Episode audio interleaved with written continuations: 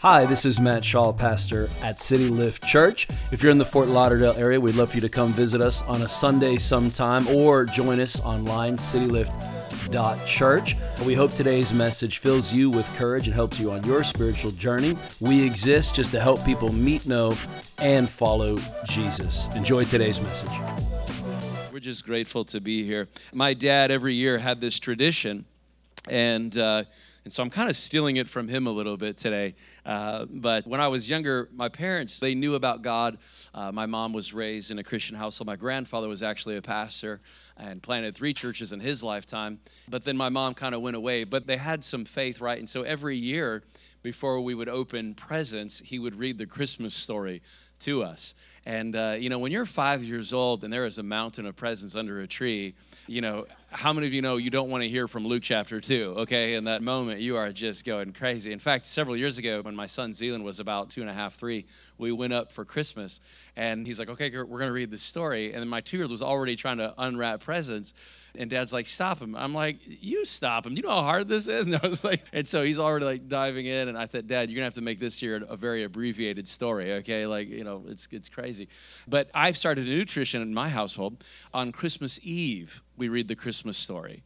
And so that way Sunday morning can just be pure chaos, right? And it just we get to rip right into it. But today we have a chance as a church family to lean into the Christmas story. And I, I, think one of the most beautiful things about planting a church and being a part of watching God grow his body is over time you really do kind of become a family a little bit, don't you?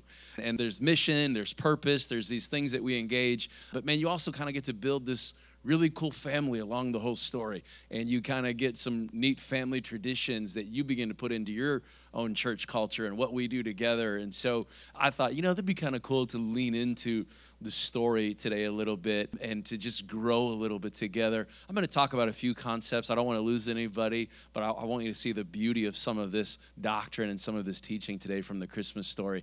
And so, if you have your Bibles, let's go to Luke chapter 2. And uh, the last several years when we hit Christmas Eve, we just get to lean into this story a little bit together because there's so much. There's so much theology, there's so much power, there's so much purpose into it and it really is so simple and so beautiful as well at the same time. And so let's go to Luke chapter 2. Let's read. In those days, Caesar Augustus issued a decree that a census would be taken in the entire Roman world. This was the first census that took place while Quirinius was governor of Syria, and everyone went to their own town to register. And so Joseph also went up from the town of Nazareth in Galilee to Judea to Bethlehem, the town of David, because he belonged to the house and line of David. It's very important for the biblical story here to really point out a couple things that Jesus was, you know, the son of Mary, and he came from the line of David from Mary's side, but he also came from the line of Joseph's side, all the way back to the line of David, because the Bible said the Savior would come from the line of David. And so, from both sides of his family, he came from the line of David. That's a really powerful point. Said he went there to register with Mary, who was pledged to be married to him, and was expecting a child. While they were there, the time came for the baby to be born, and she gave birth to her firstborn, a son. She wrapped him in cloths, placed him in a manger because there was no guest room available for them in the inn, right? And there were shepherds living out in the fields nearby, keeping watch over their flocks at night. And an angel of the Lord appeared to them, and the glory of the Lord shone around them, and they were terrified. But the angel said to them, Do not be afraid. I bring you good news that will cause great joy for all people. Today in the town of David, a Savior has been born to you the Messiah, the Lord. And this will be a sign to you. You will find a baby wrapped in cloths and lying in a manger. Now, let me pause real quick. What, what is so amazing to me about the coming of Jesus is Jesus did not come as a conquering hero on a horse, he did not come with a large army from heaven, he did not come in all of his power, but he came in very humble circumstances. He came in very helpless circumstances. And the heart of God is wrapped into some of this here. God did not come to conquer you, God came to relate to you, He came to be with you. This is an incredible sign of relationship. You know, God could have come with sword and shield, but He came as a helpless, dependent baby so He could understand childhood, so He could understand the awkward teenage years. Jesus went through middle school. You know, I mean, he understands what it's like to cry and to get hurt and to bleed and to have friends and be betrayed.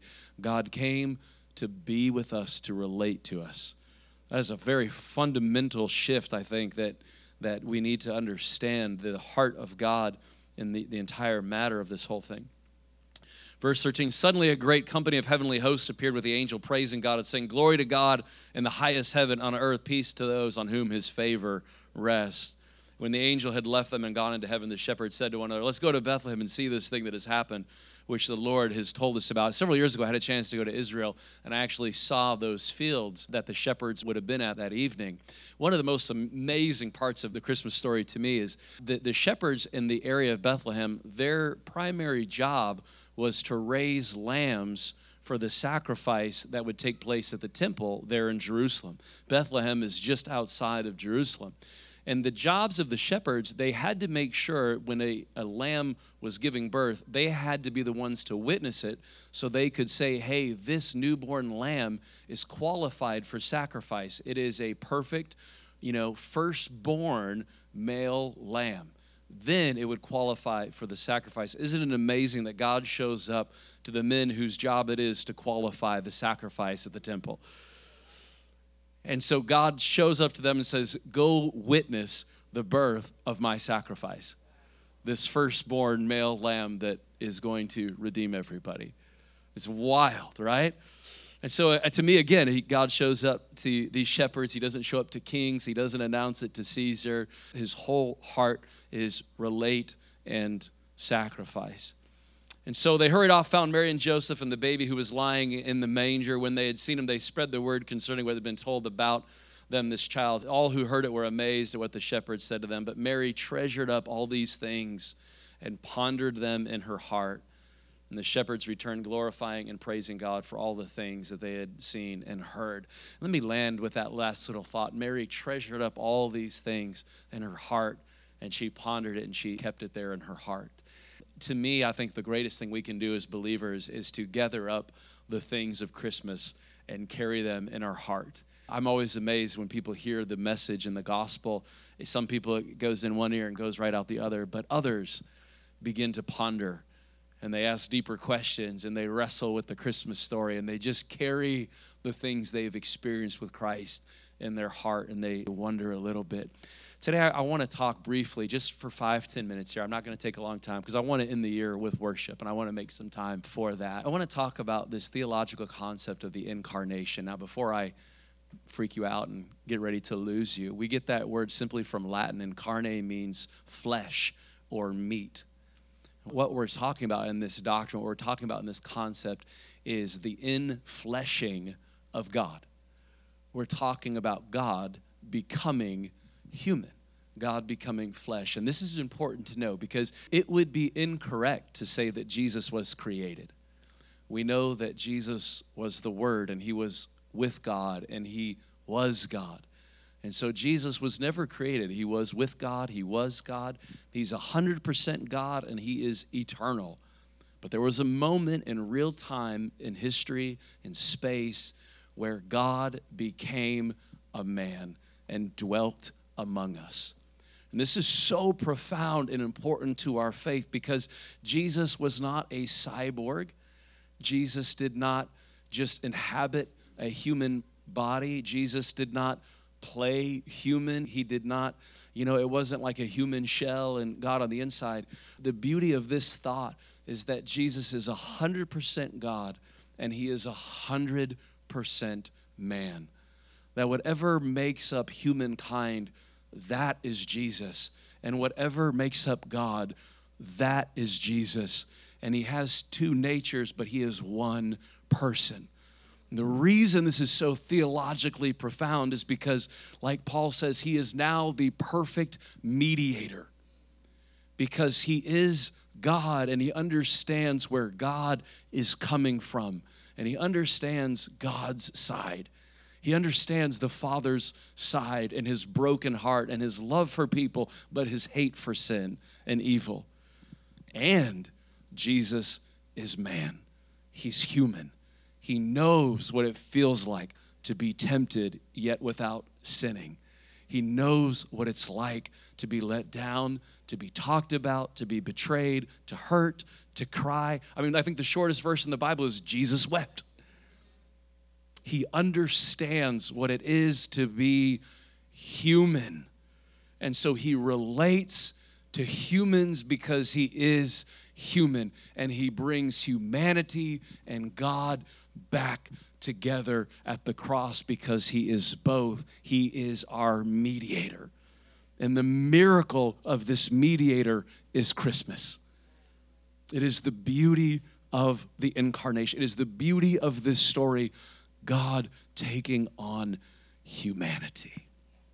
He wasn't created, he wasn't a cyborg, he wasn't a phantom. 100% God, 100% man. Isn't there beauty to that though? Like I don't want to lose you, but there's there's great beauty in the idea of the word becoming flesh. Quickly, I want to read from the Nicene Creed, and this is AD 325 because the early Christians were wrestling with this concept. I've never read from the Nicene Creed before. Maybe I should more. I don't know. There's some, some beauty in it. Listen to this. And in one Lord Jesus Christ, the only begotten Son of God, begotten of the Father before all worlds, God of God, light of light, very God of very God I love there's this term from way back in the early church fathers. It's called homoousios. You don't have to know this. I'm not usually this smart in my teachings, by the way. If you're like, oh my God, this guy's busting out the Latin and the Greek, we normally don't do that. But I love this concept, and it says, whatever God is, the substance of God, that is Jesus. This homoousios, that, that substance, same substance of same substance, right? Very God of very God, begotten, not made being of one substance with the Father, by whom all things were made, who for us men and for our salvation came down from heaven, was incarnate by the Holy Spirit of the Virgin Mary, and was made man. Crucified under Pontius Pilate, suffered, buried, but the third day he rose again, according to the scriptures, ascended into heaven, sits at the right hand of the Father, and will come again with glory to judge both the quick and the dead, whose kingdom will have no end. Amen. What a beautiful thought. Born of the power of the Spirit by the Virgin Mary. I want us to take a few minutes, look at this testimony video. This is just one of the stories coming out of our church from this last year, but take a few minutes and let's watch Stephanie's story. I was very lost, I was very broken. Um, I didn't have the best habits and the best addictions, and um, I kind of just like was with act- genuinely no purpose at all, um, no goals in sight, no future in sight. And in the last, I would say, 10 years, I was making very, very bad decisions. Um, growing up, I had parents that were great and they provided for me financially and they I, we never went without but there was no love there was no support and uh, my mom didn't make the best decisions and i growing up unfortunately also took those traits i lost my fiance about five years ago, and then I lost my mom two years ago, and I kept on making excuses of why I was doing what I was doing. Um, what about you? my grandma passed away, and I think it was really hard for me because I really loved her a lot. And then the person I called dad, he passed away too, and I just think it was hard for me to not have a dad because I see a lot of other kids do.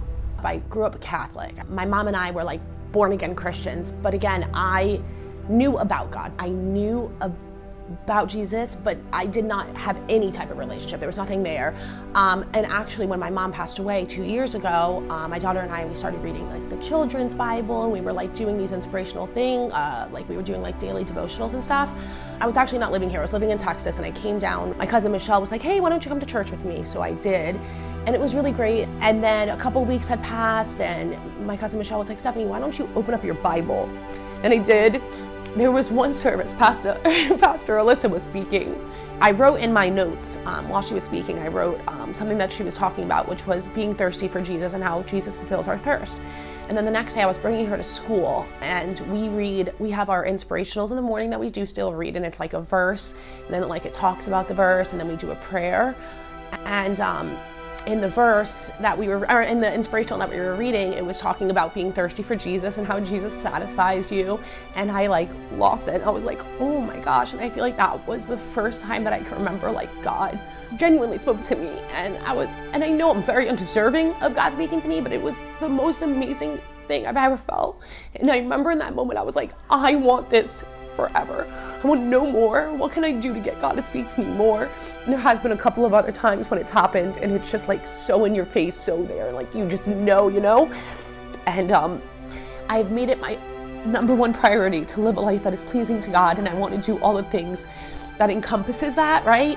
And um, it's just awesome. Genuinely, uh, it's the coolest thing in the world, honestly. Well, Willie, I was just walking behind her in her steps, and when we got here, I really listened, and when I felt like I listened more, I actually started to believe and love it, and I feel like that I really got to know God, except for like just knowing who He is, but not really know, knowing Him. And I grew my relationship from there.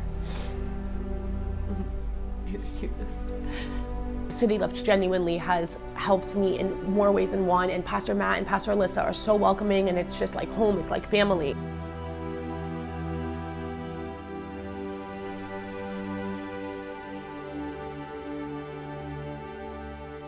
Yo, come on, y'all. This this is exactly why Jesus came, right? To go from addiction to relationship, from hurt to relationship. I mean, the beauty of Christmas is we do not have to do life alone again ever. That, that is the beauty of Emmanuel, God with us. That is the beauty of incarnation, God becoming us to know us and understand us. As the worship team kind of begins to make their way up, I want to read this from Grant Osborne, theologian Grant Osborne. He says, in conclusion to the New Testament, the incarnation balances the humanity and divinity of Christ. And those two facts must harmonize in any theological system, for both are absolutely necessary parts of God's great redemptive plan. The incarnation of Jesus, where he became a perfect human being as God in human flesh, he suffered the divine penalty for sin as an innocent substitute, right, for us. Being both God and a man, Jesus simultaneously reveals God's perfect will for human life and reconciles sinful people to God through his own perfect life and death. Because of the incarnation, those who believe in Christ have peace with God and new life from God. Amen. Would you close your eyes for a moment? This morning, if you're here and you're like, Pastor, I am kind of blown away this morning, something is moving in my heart.